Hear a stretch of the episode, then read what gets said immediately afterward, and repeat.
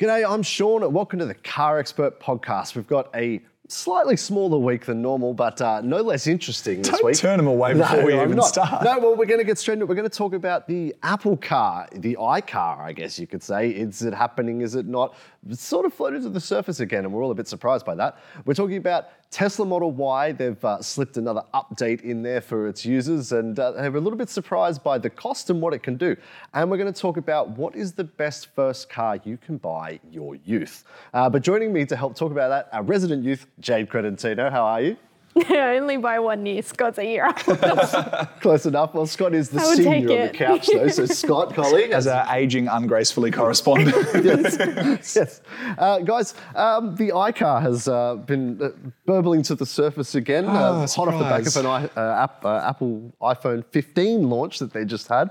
Um, this hasn't come from Apple, though. It's come from an insider who is generally in the know of what's going on. But um, I don't want to spend too long on the Apple car because, let's be honest, it's kind of stupid. But give us a little bit of information about it, Scott. so Apple has once again apparently been forced to delay this project. Oh, Um, what a surprise.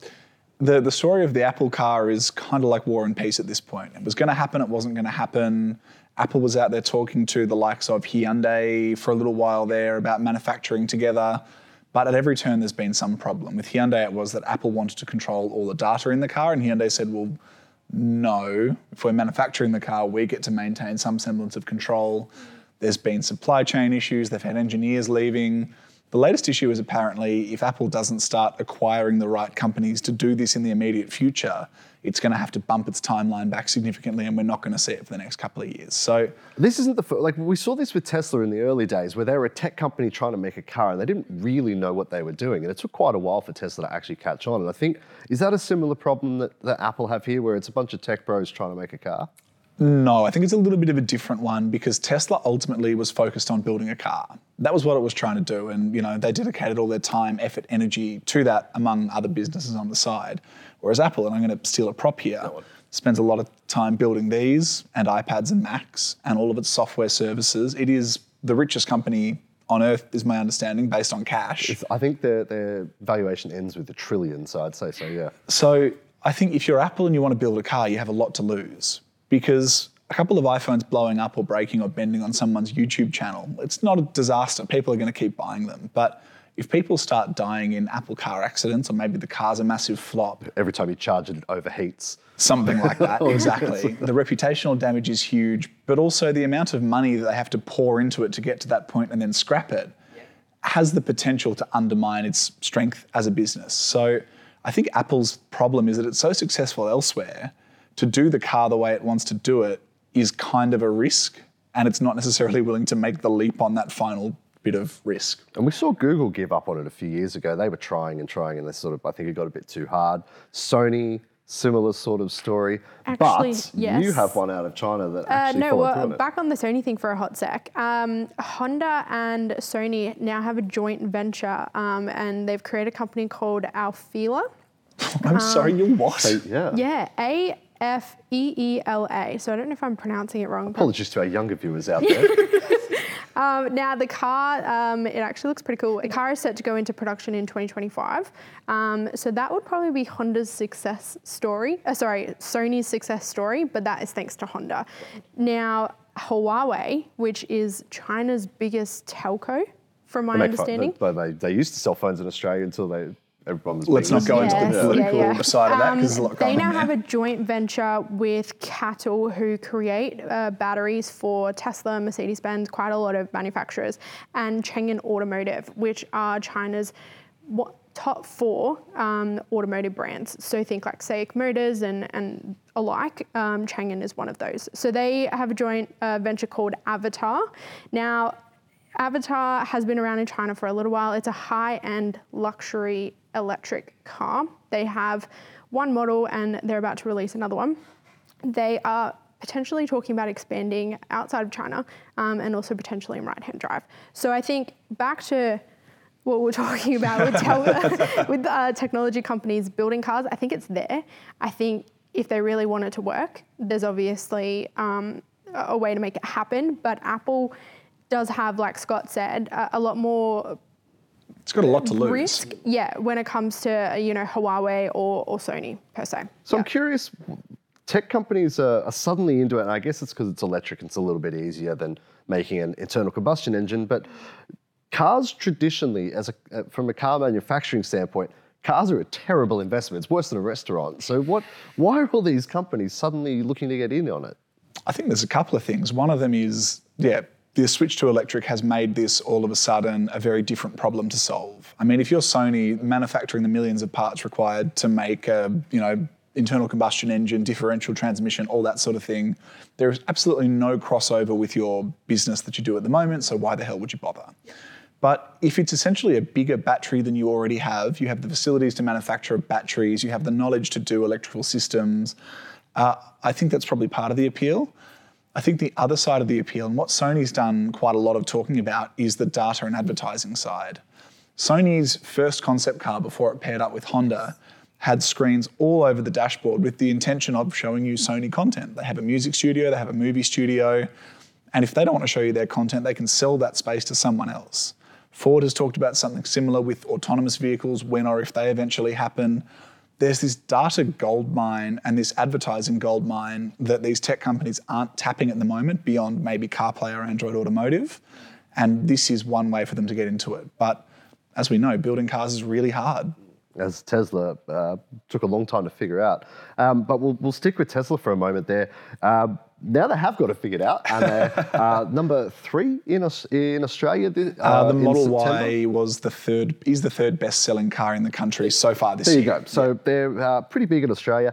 Uh, what what we heard was that Model Y owners suddenly noticed an update on the app that said, "Give us three thousand dollars, we'll make your car go faster." Yeah, Pretty so. Model Y long range, which is the mid-range model, it's all-wheel drive, but it's not quite as fast as the full-on performance. Uh, people were looking at their Tesla app, which lets you unlock the car and do stuff like that.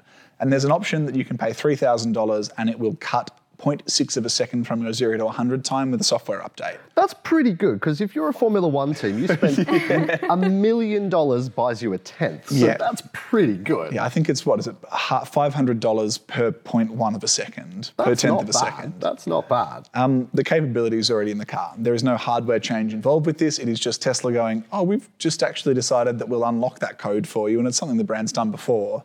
It's also something we've seen other brands do, but I kind of don't get the point because five seconds to 100 k's an hour for a family SUV is already really quick. And if you want to go even faster, the performance is like a three and a half second car from memory. So this middle ground in between, I understand maybe it'll generate some cash, but I don't quite get what problem it's solving.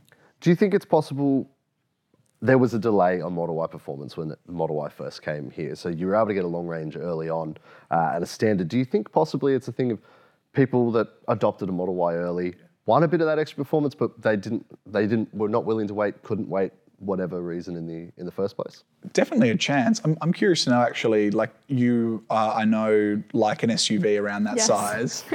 Does the, the performance matter to you? Because I know for me, I'd be happy with five seconds for my family pretty car. It's quick. quick. I probably wouldn't, to be honest. And the reason why I said that before was that I'm buying that car more than likely as a family SUV. I'm not buying it to be 0.6 of a second faster than my mate next door. Like, yeah, I wouldn't spend $3,000 on that, no. Tesla has actually also recently revealed an updated Model Y in China. It doesn't look as updated as the Model 3 we talked about a couple of weeks ago, but it had some more tweaks there. So I do also wonder if this is not a bridging step for Tesla before they bring the, all the updates to Australia. I just hope the updates include more comfortable suspension because the Model Y, Yeah. for all of its strengths, it does not ride very well. It doesn't, and and and going faster in that car is not necessarily a good thing, as we experienced at, at Lang Lang. the faster the Model Y goes, the less stable it actually becomes.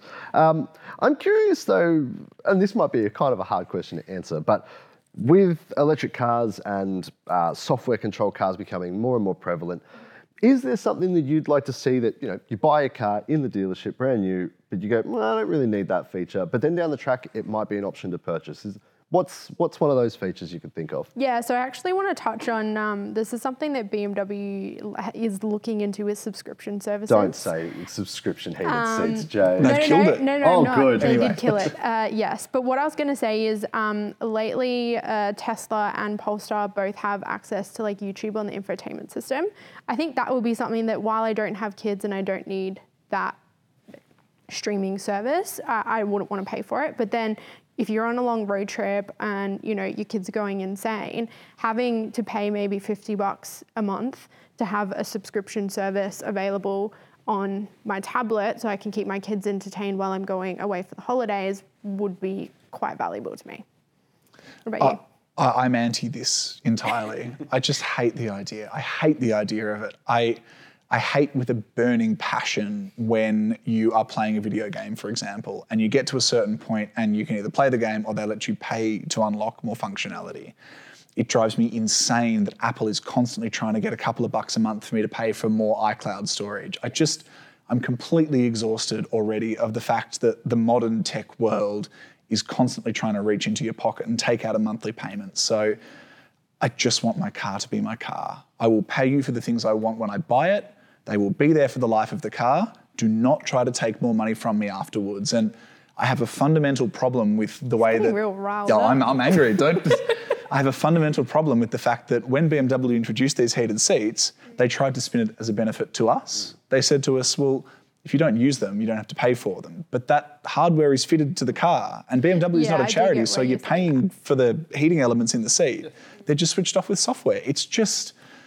And there would be nothing worse than getting into your car and you are literally getting frostbite on your backside and you're trying to enable your subscriptions. and Why are you sitting heated on an ice seats. pack, Sean? It's just like it's just it's the most moronic feature. Uh, yeah, that. What about was you, stupid. Sean? I'm with Scott. In all honesty, Oh, I like. come I just. guys. I, I buy the car. uh, You know, it, it's like imagine if you bought uh, a Ute, like a mid-spec Ute. You don't have to then- imagine that hard. You already did this. But imagine, imagine you bought a Range Rover D-Max as a mid-spec, and then you were like, "Oh, in six months, I'm just going to be able to option it up to a Wildtrak top spec." You're just like, why, why, why? Why wouldn't you just buy that in the first place if that's the thing that you're going to want? I, yeah, I'm, I think Jade's got an argument here. Hang on. Uh, I, I don't have an argument, but I can understand why some people would find that appealing and why people like me who one day want to have a family but don't necessarily want to drive a family car right now will have that option where I don't need to spend an extra 60 grand in three years or two years when I decide to have But kids. you don't. You spend if I want to on an have iPad. it's a lot cheaper. yeah, I guess. I mean, in the instance of the infotainment streaming, yes. And I also understand Scully's point where if the hardware is fitted to the car, I should just be automatically paying for it. I do get it. But I also know a few people in my life who value money quite significantly. And if they everyone, don't. yeah. Well, yeah, a bit more than others. But if they don't want a feature but want access to it in the future, that option there is always going to entice them. Like if they don't have to fork out that money now or put that money on finance, later once the car's paid off and they do have that money accessible to them, that can then be something that they add onto the car to make it feel brand new or to make it feel like it's actually something newer than you know, potentially the five-year-old car that you've just finished paying off. That's more where I'm coming from. I think what scares me about this is also the idea that it's never permanent. I mean, we've heard stories about Tesla doing this in the right direction. When there were big fires or floods in the US, there were Model S generations that had software locked batteries. So it had a 90 kilowatt hour battery, but you paid for the base model, so you only got 60 kilowatt hours.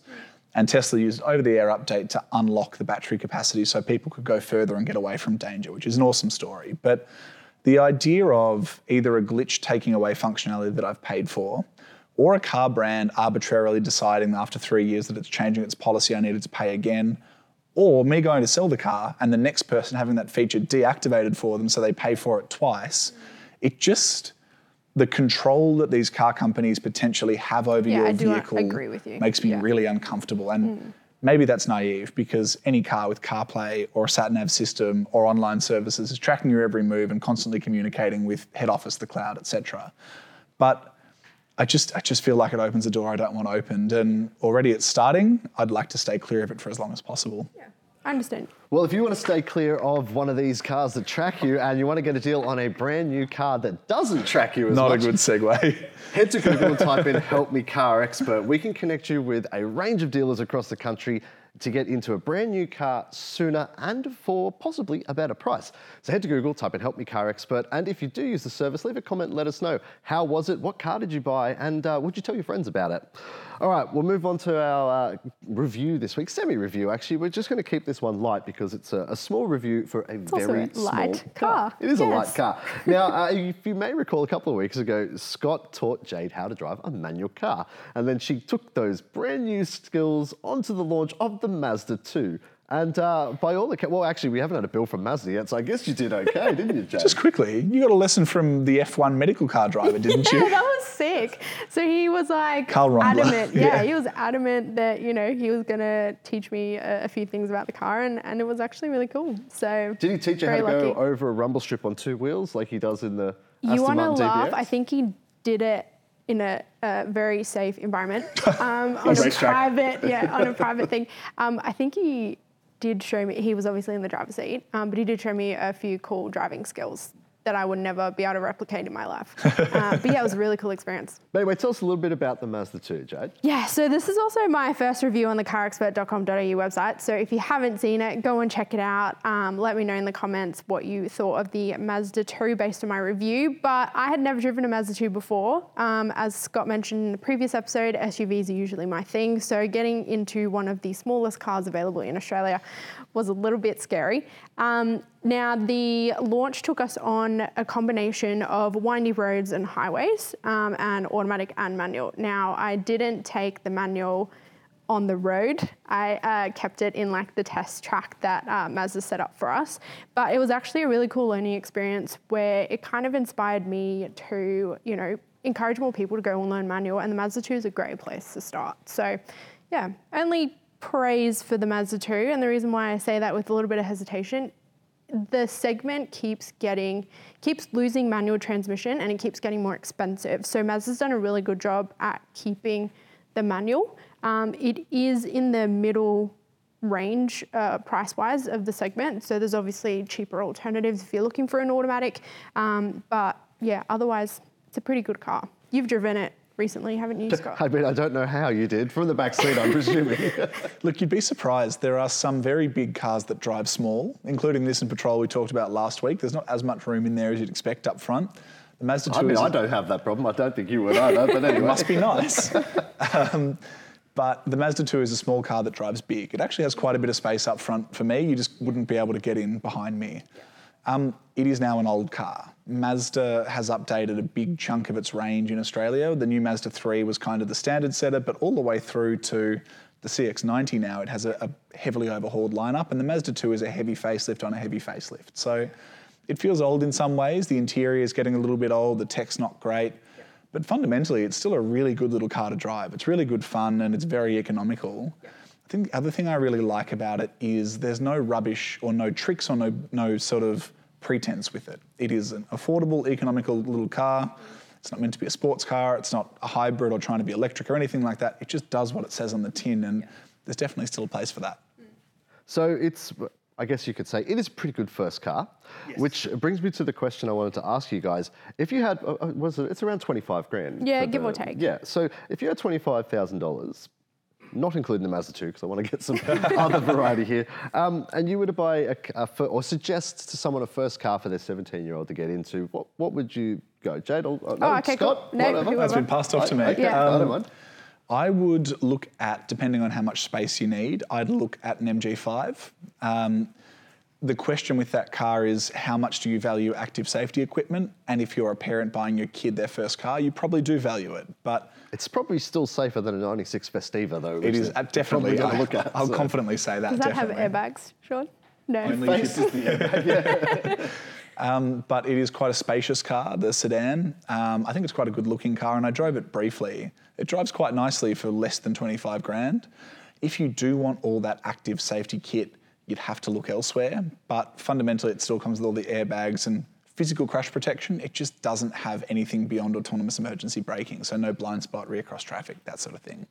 fair enough. Uh, look, one could argue that's a good thing because it will teach them to look over their shoulders. That's but- exactly what I was going to Yeah. say. I think um, driving press cards quite a lot, and a lot of that safety equipment is standard. Uh, I think if you jump into that straight away in your first car, you become accustomed to that. And then if you have to jump into a car that doesn't have that, they don't have the skills to be able to, you know, check their blind spots quite frequently and stuff like that. So yeah, I It's think amazing how lazy you get with that stuff too. My my girlfriend's got an old Mazda uh, 3. It's a 2006 model. And I grew up in a big car with no reversing camera. My first car was a Subaru Liberty from the mid 2000s.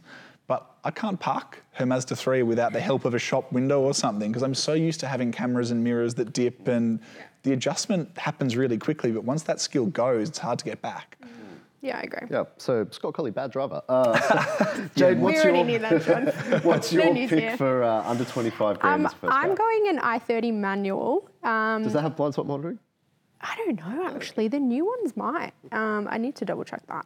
But the reason why it's one of the biggest, biggest, uh, apart from the. You also already have an i30. I You're do. a little bit I am slightly Hang on a minute. biased. um, but the reason why I went for it, um, it's got quite a lot of tech in there, safety, more safety maybe than the MG5, Scott.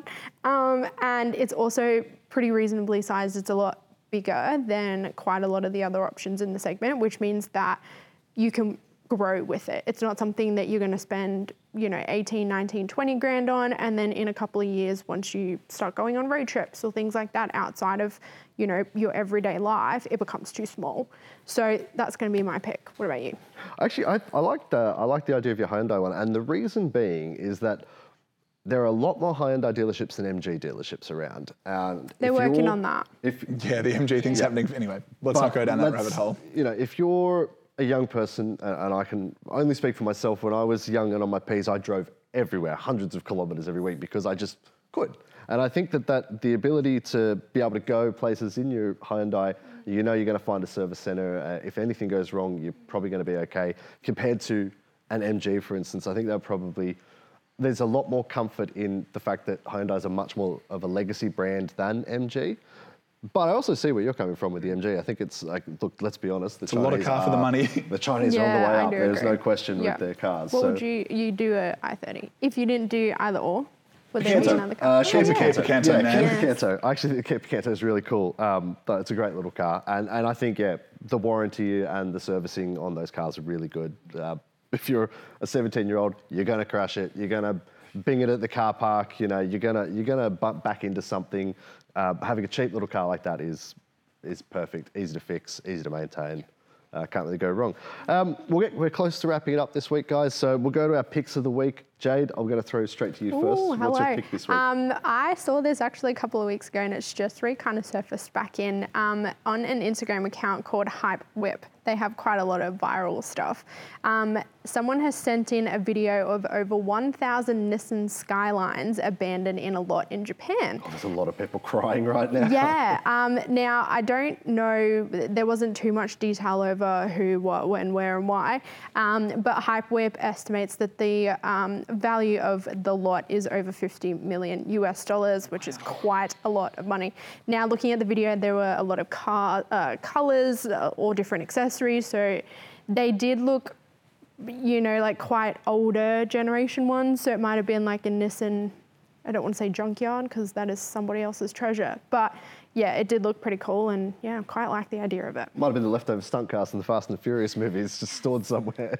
Paul Walker's spare garage. All right, Pete. Uh, Scott, what's your pick this week? Um, I caught up with a couple of friends last night, and we were talking about the big things in Australia. You got the big banana. There's the big chair in Broken Hill, I think. Big prawn. Big uh, prawn. The big koala. There's a, yeah, there's a. Are you guys familiar with the big oyster? I've heard of it. So this was a tourist attraction in a New South Wales country town. It is a big oyster with a viewing platform out the front of it. That's what you need next to your big thing, a viewing platform. It's too far inland, for one, for the oyster to be good. But whatever was underneath is no longer in business. This big oyster wasn't big business, as it turns out. And it's a car dealer now. So there is a Kia Hyundai dealership in country New South Wales with a gigantic oyster on the roof of it with a viewing platform over the car park. I'd never heard of this thing before, but it's the most ridiculous sight you'll ever That's cool. see. I like that. Maybe they're inferring that their dealership is a pearl. May- maybe, or maybe the land was cheap because there was a giant oyster on the roof. yes, yes. Impressive it's survived that long. It's Normally they start to fall don't keep very well, do they? Amazing.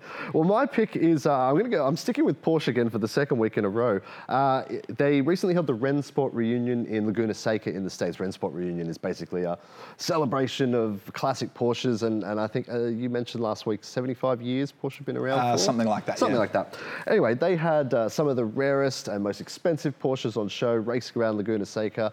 They also had probably the a race of the hardest to find Porsches ever collected in one place. Now, this is going to be something really obscure. Hang on, I'm just trying to guess Okay, what it is, see if though, you because can. what Lamborghini made tractors, Oh, they did.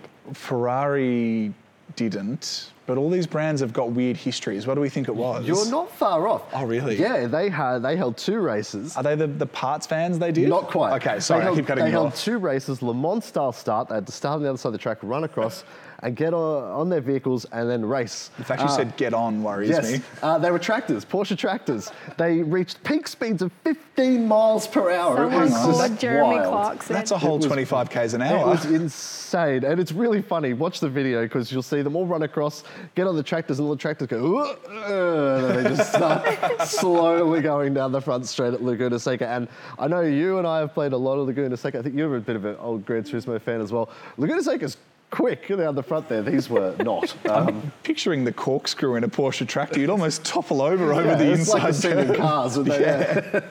so yes, Rennsport reunion. A lot of cool cars, but uh, a lot of cool tractors as well. So, uh, guys, any any final thoughts you want to leave us with this week? Yeah, um, it's chucking down with rain outside. It is. It is. I have decided I cannot buy a ute that doesn't have full-time four-wheel drive. Oh, okay. Recently drove a Hilux GR Sport. It's got chunky tyres and it's only rear-wheel drive on the sealed surface. God, it gets boring. Trying to pull away and the wheels spinning all the time, Oh. even if you're gentle on hills and stuff. That is my takeaway for this week. Right. So Scott's got a heavy foot. Jade, any final thoughts you want to leave us with? Yeah, I think we did a pretty good episode this week. I'm very A happy pat on the with back it. for us. Yeah. Well done, guys. Thank you, Jade. Appreciate that. well, uh, we'd like to thank all of you for joining us this week, uh, and uh, we're going to be back next week with uh, another show, lots of exciting stuff. So make sure you subscribe for that. Guys, thank you for joining me. I'll see you next week, and I'll see all of you next week as well.